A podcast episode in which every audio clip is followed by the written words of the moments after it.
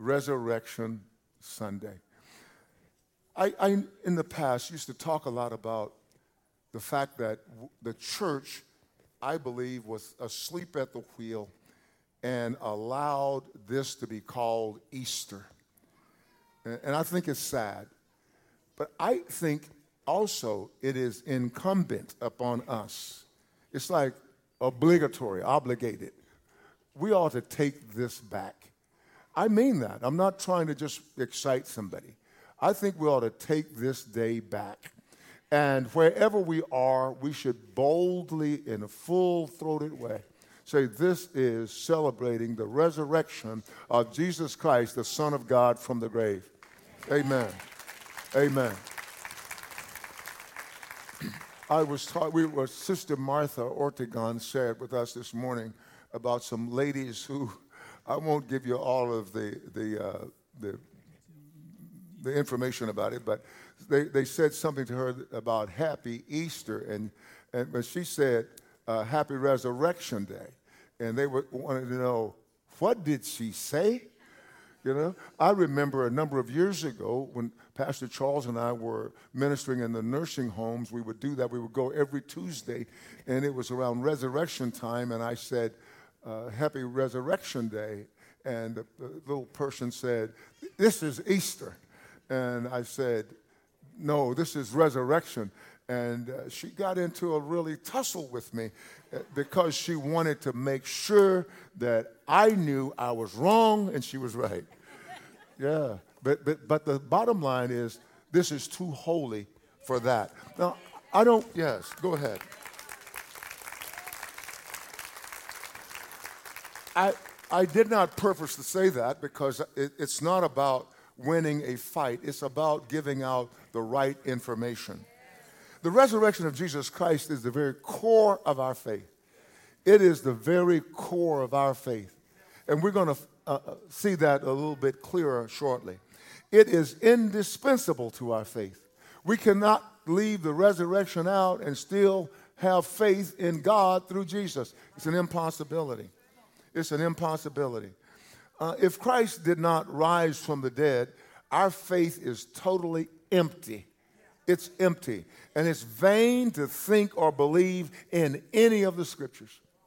We're just going through motions if Jesus Christ did not rise from the dead. But we know that Jesus rose from the grave. And how do we know? Do we, you, you say, well, I know because I read it in the Bible. Yes, that's good. That's the book of truth. But how else do you know it? You know it because he gave you the Holy Spirit. You have the Holy Spirit. Because when you and I were saved, we may not have known it right away, but when we were saved, we were a different person than we had been.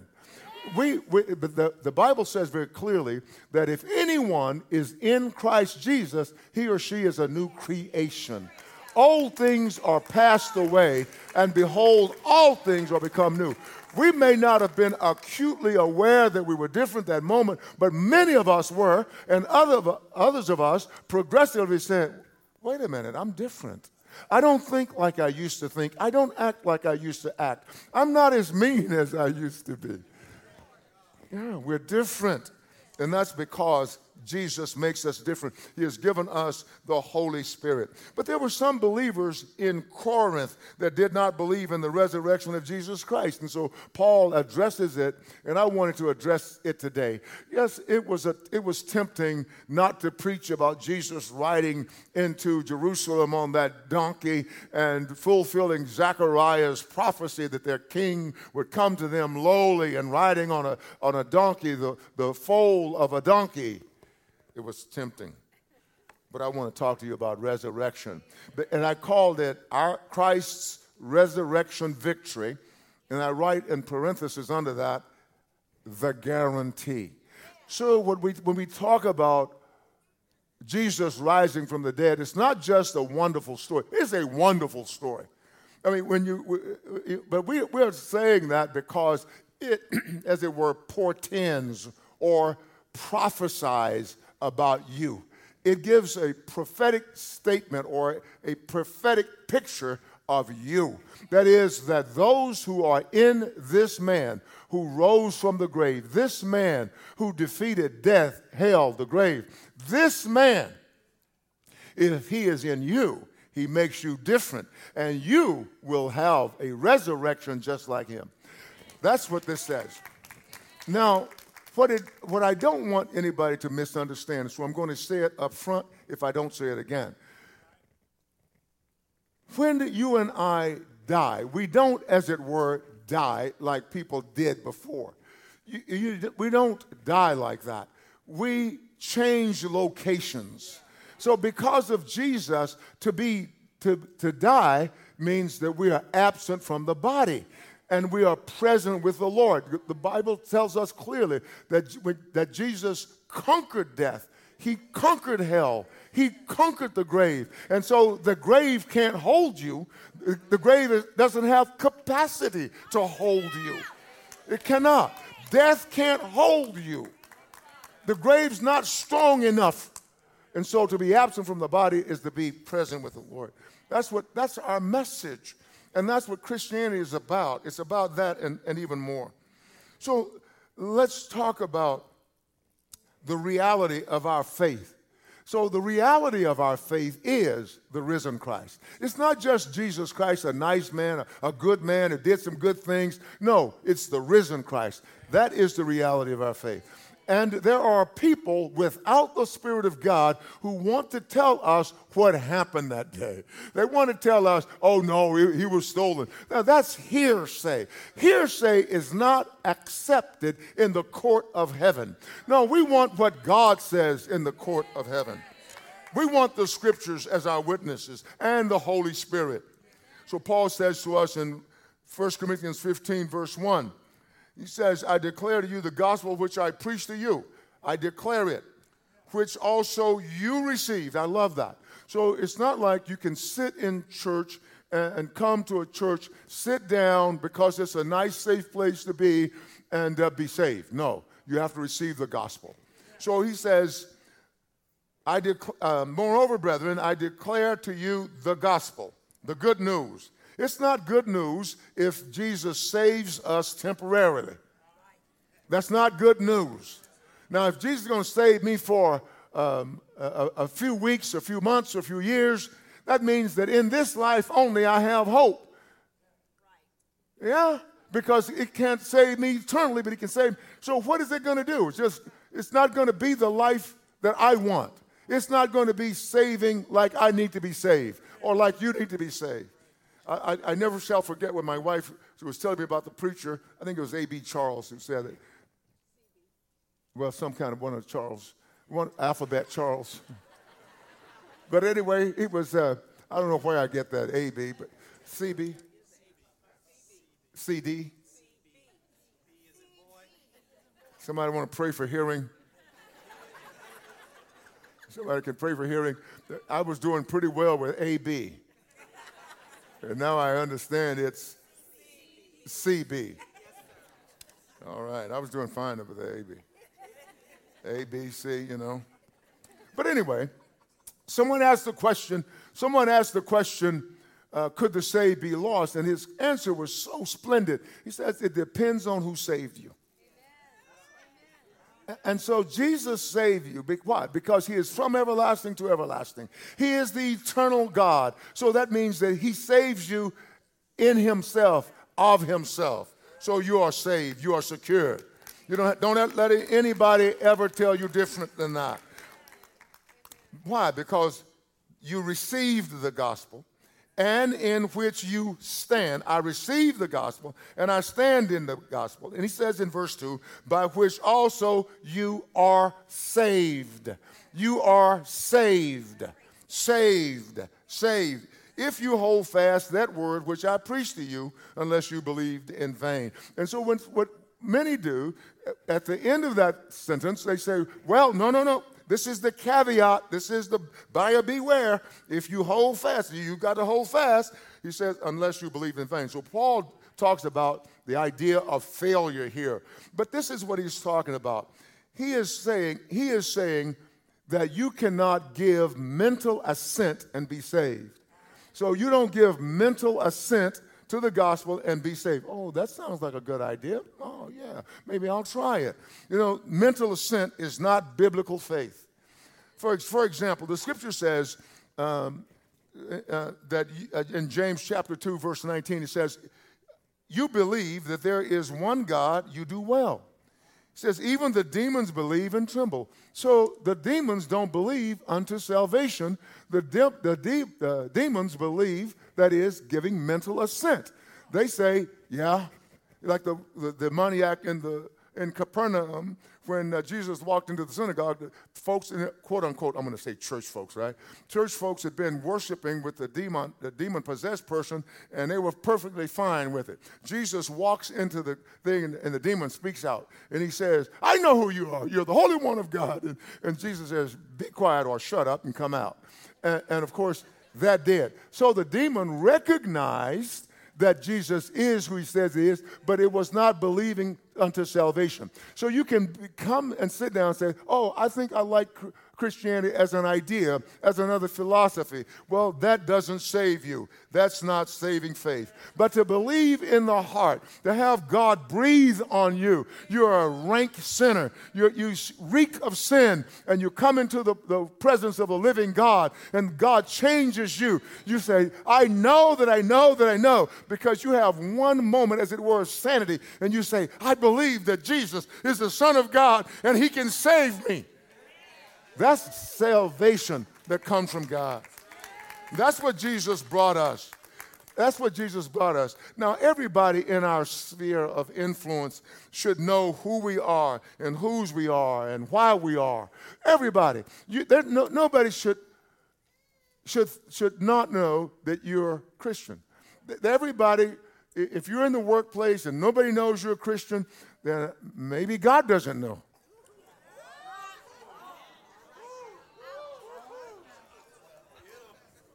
They don't know you're a Christian. You see, listen, you know, listen, this is why. This is from the scripture, 1 Peter chapter 2. By the way, I, when I preach, I try to bring out in witnesses. I, I always wanted to be a lawyer. And so I get to be a lawyer here, and I bring my witnesses. I bring, you know, Peter and James, John, Matthew, Isaiah, Jeremiah. Bring them on the witness stand and see what they have to say. But this is what this is what Peter says in 1 Peter chapter 2, verses 9 and 10. He says, We are a chosen generation. So that means that God chose us for salvation. That's amazing. That's a reality. And let's don't get into the, the fairness of it. Just say yes. You know, we're a chosen generation. Number two, we are a royal priesthood royal. That means that we are born of God, we're born of the Spirit of God, so and we are priests unto God, but we are royal because we are God's children, Yahweh's offspring. That's who we are. How do I know? Because we are born of the Spirit of God. We're not born just because something happened in the universe. There was a big bang or something. I'm making fun of that, I guess. We, we are holy, we are royal priesthoods. Then, thirdly, we are a holy nation. So we are a people group now. All of God's children are a people group. Yeah, we are a holy nation. So who do you, well, where are you from? I'm from the nation of God. yeah, I'm from the holy nation. I'm from the holy nation. Well, I've never heard of that nation before. Well, have you been to church? You know. We're his own special people that we may proclaim the praises of him who called us out of darkness into his marvelous light. Verse 10 says, Who once were not a people, but are now the people of God, who had not obtained mercy, but now have obtained mercy. You and I are the result of the mercy of God. That you and I, when we were without strength, in due time, Christ died for you. I'm not just all of us, yes, but for you. He died for me. It's personal. It's personal. Hallelujah, somebody. So the gospel is the most important message the church has ever proclaimed. Yes, it's, it's the most important. We must be the, speak the, the gospel, proclaim it, and then live it. Another living proclamation of it. Live it. You know, it's good to be involved in some, some, quote unquote, some social actions and the betterment of mankind. There's no reason why these involvements should preempt the gospel. They, if, if, if there's something in the world, I'm often asked to do things in the world uh, to help this or to do that. And I always ask myself, would I put my, uh, would I put Christianity in a bad light if I participate? There are things that are perfectly good, and I don't participate in them because I think somebody's going to misunderstand my role. Why? I, I, I don't want to ever, as it were, put the, the Lord to an open shame. So I'm very careful what I put my name to. Yes, as a matter of fact, I, my wife always tells me, you need to go on your Facebook. I went on my Facebook and I saw all those things on there. I thought, let me clean this up. I didn't give anybody permission to put them there. So I had to clean it up. Why? Because I don't want my good to be evil spoken of. And that's what he is saying here. But You and I, you and I can't get involved in just everything because we're not our own. We're not our own. This day proclaims we're not our own. We're not our own. And so, what I'm going to share with you in just a moment here, when Paul talks to the Corinthians, he says, Christ died. These are, uh, are biblical and historical facts. Christ died. He was buried. He rose again. He was seen. So these are based on, on historical facts, but, but they are really a proclamation from the gospel. Christ died. Christ was buried. Christ rose again. Christ was seen. Let's read 1 Corinthians chapter 15, verse 3.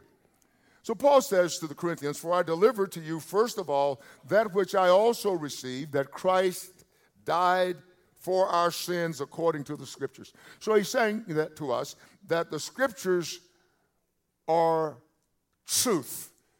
So, so the, we, we often say, we say it like this that the veracity or the truthfulness of Scripture. So the truth, the, the truth is in the Scriptures. So Paul says he died for our sins according to the Scriptures. So he is, he is showing us who Jesus is. That is, God Himself has testified of His Son. God, as it were, the supreme judge of the universe, as it were, says, I call myself as a witness. That's amazing. And so Jesus is, is God's son. So he died for our sins. And now, died for our sins. That's important. And he was buried. So he died for our sins. His, our sins covered him. He was the sin bearer. So he was buried. That means he was in a grave, in a tomb. And that he rose again the third day according again to the scriptures. And he was seen. I love that. So he, we don't have a myth about somebody rising from the grave. There were witnesses. And Paul gives six categories. He says, by Cephas. Now, you know Cephas, right? Who was Cephas? Oh, Peter. Oh, you know. so, eh, Peter, why would he, he put Peter first? I think probably because Peter had denied him. Peter had denied him. You may say today, Pastor, I've never denied the Lord. Have you in works? Have you in your actions denied him? Have you, uh, you know, kind of moved around so people would know that you were really Christians because you didn't want to be belittled? By Cephas. Then by the 12. After that, he was seen by over 500 brethren at once. So we have Peter as the first witness, then the, the 12 apostles, including Matthias, uh, the 12 apostles saw him, and then we had 500. So right now we've got 502 witnesses who saw Jesus alive after his resurrection. They, they all could not have, uh, have been mistaken. Now notice, notice what he says. And then he was seen by Oh, by, by, the way, Paul says the greater part remained to the present, to that time, but some had died, he said. After that, he was seen by, number four, by James. By James. James was his brother. Uh, Mary, uh, and, and, if you're here and you're from a, another faith, don't be angry with me for saying this, but Mary did have children uh, of Jesus, and then she had children. The Bible is very clear, and, and the Word of God cannot lie. So I'm not picking uh, by saying that. So she had children. She had James and, and uh, uh, uh Judith, uh, and uh, there were some girls there. And, and those brothers, the Bible says his brothers did not believe in him. And so Jesus grew up in this house, and these guys grew up, and, and, and the girls, the girls may have believed more than the boys. That's generally the way it is. But, but by the way, somebody accused me of always throwing the men under the bus. I, I don't mean to do that. I, I, I, don't mean to do that. If I did that, you guys forgive me. And, and come to the men's meeting and I'll make it up to you but but yeah, but the bro- the brothers did not believe in him. They they would say, you know, hey, if you if you nobody who, seeks to be known, you know, does these things in, in, secret, so you ought to go to Jerusalem and let everybody know who you are if you if you really are. So James was was one of those brothers who did that, and James. Now, Jesus appears to James after the resurrection. This, this is mind blowing. It's hard to talk about. He appears to James. Hey, hey, James, I can just hear the conversation. Hey, James, this is Yeshua. What? Yes, Yeshua. But you, you, you, you, you, you, uh, who are you? This is Yeshua. But, but they said he wasn't there. They said that the spirit was in your side. He says, look, this is Yeshua.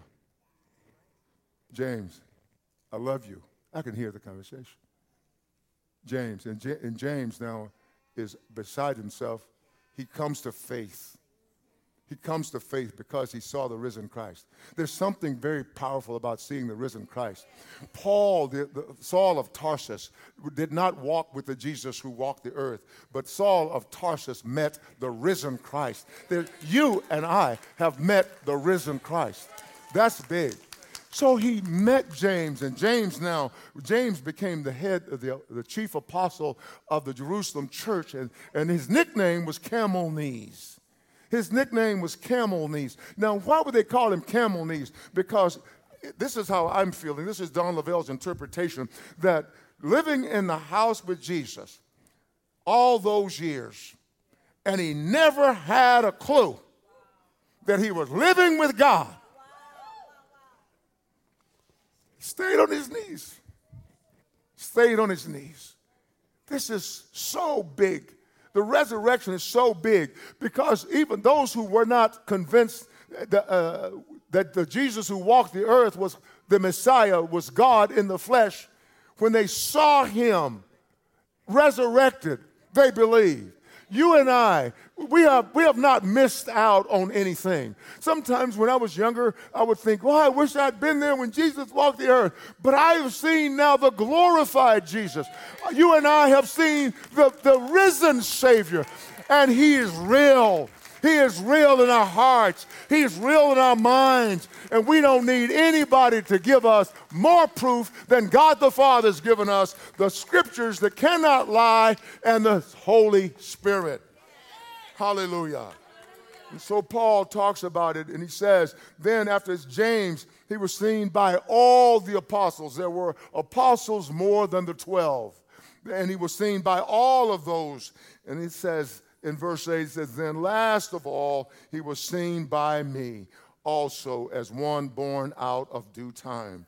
Wow, Paul says he was seen by me. Paul met the resurrected Savior. He was on his way to Damascus to persecute people like us. He was giving his vote to have us killed. But when he met a man who was dead but was alive forevermore, he was changed. And you and I have met a man who was dead but alive forevermore. That's why we're changed. And nothing can unchange us. Nothing can unchange us. Hallelujah. We are on our way to see the King, and nothing is going to turn us around. You say, well, why, why do you believe that, Pastor? Because of who saved us. It's who saved us. He cannot lose us. I didn't mean to go in this direction, but I just sense that I need to say it. He cannot lose us. Why? Because out of his own words, he is the truth. He is the way. He is the life. And he says, nobody can take you from me. Nobody can snatch you from me. He says, my father, he's greater than all. He's greater than all. And nobody can snatch you from the father. I tell you, somebody ought to say hallelujah or something. Nobody can take you. I had an old friend, you know, my, my past life, uh, I worked in the oil business, and, and the oil business was like a frontier, man. It's frontier. It's like everybody in the oil business should probably have been born in the 17, 1800s. Rugged, hard, tough. And I'm, I saw an old friend last week. Last week, I saw an old friend. He came to uh, the Kingsville Christian Fellowship where I was preaching Thursday night. He came and, and I, I gave an invitation. Everybody else, I believe, was saved, but he was not. And uh, so, but I thought, ah, maybe I should not bother him. Maybe I should not bother him. Uh, you know, I said, but the Holy Spirit said, go talk to him. I I heard the Holy Spirit. Come on, the Holy Spirit. It wasn't DGL because DGL didn't want to bother him. If you know anything about me, I don't like to bother people, right?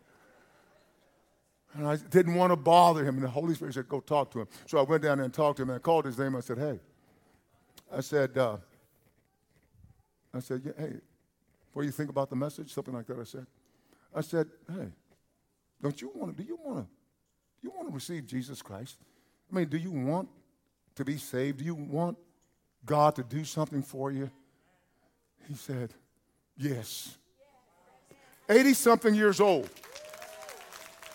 In his 80s, yes, yes. I said, Well, listen, I'm going to make this easy for you. I'm going to lead you in a prayer because uh, they'll make it easy for you. And let's, let me just follow after me. And I, I led him in a, in, a, in a prayer of repentance because this amazing salvation that God has, He gives it to us not because we deserve it, not because we've been so sweet and cute and all that stuff, he loves the way we walk or whatever. But, but God gives it to us. Can I just be DG for a minute? It just doesn't make sense. It's, it's like so good. Oh, God, this is how good God is. He says, all I want from you, this is a rotten sinner, right? All I want from you is, is that you to admit you're wrong. Just tell me you're wrong and tell me that you believe that Jesus is my son. And at that moment, the grace of God just, and you have a, the ability to see like you've never seen. And all you have to do to get this eternal salvation is say, I was wrong and I receive Jesus because he's going to make me righteous. And, and God gives you eternal life. That, that blows me away. That blows me away. So that's all God is asking for. And so, and my friend, my friend, my friend, my old friend, not my longtime friend, who was in his 80s, he prayed the sinner's prayer and he was changed. Visibly, he was changed. Visibly, he was changed. He's okay. Okay. Well, I guess it wasn't. It's okay. I'm okay. But he was changed. And he said these words to me, and I want to encourage somebody. He said these words to me. I'm glad you did this. I was thinking, ah, I don't want to bother him. He's, he's rejected all this time. And now in his 80s, he's come, he's come around the last curve and he, he can see the, the tape in front of him. But he says, I'm glad, I'm glad you did this.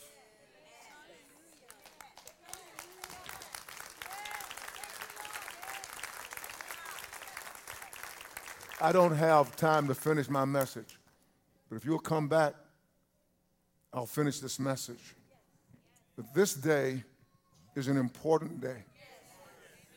It's a day when God used a, a mighty shout. It wasn't a literal bullhorn, but I don't know how God could be clearer. This day marks a day when a man got out of the grave great men had died before Abraham, Isaac, Jacob, Moses, Caleb, Joshua, David. You can just name them. They died. and they stayed dead. But this man, this man got out of the grave. And he is alive forevermore. And I, I bank everything on him because he is the truth and cannot lie. And I want somebody in this house today, when I come back after a while, I want somebody in this house to say, I want Jesus Christ. I want Jesus Christ in my life. I want Jesus Christ in my heart. I'm going to give myself to Jesus today. That's what I'm asking for. And I'll be back in a moment. But I want you to think about it. You and I must realize that death is not annihilation. Sometimes we think death is annihilation. That is, I go to sleep, I don't wake up, I don't know nothing, you know. That's not death. Death is not annihilation. You're going to be conscious somewhere. You can be conscious with God, enjoying heaven, enjoying joys that we probably, not, not probably, we've never ever known. They're so great. Enjoying eternal life with eternal goodness. No more wickedness, craziness, no more backbiting and lying and stealing and cheating. We can be with God. And all we have to do is admit that we've been wrong and that we receive Jesus. Let me say one more thing. God is so good. It's hard for me to grasp how and why He's so good. He wants to give you everything. And all He asks you to do is admit you're wrong and receive His Son. And I'm going to be back again. And I want you to, to do that.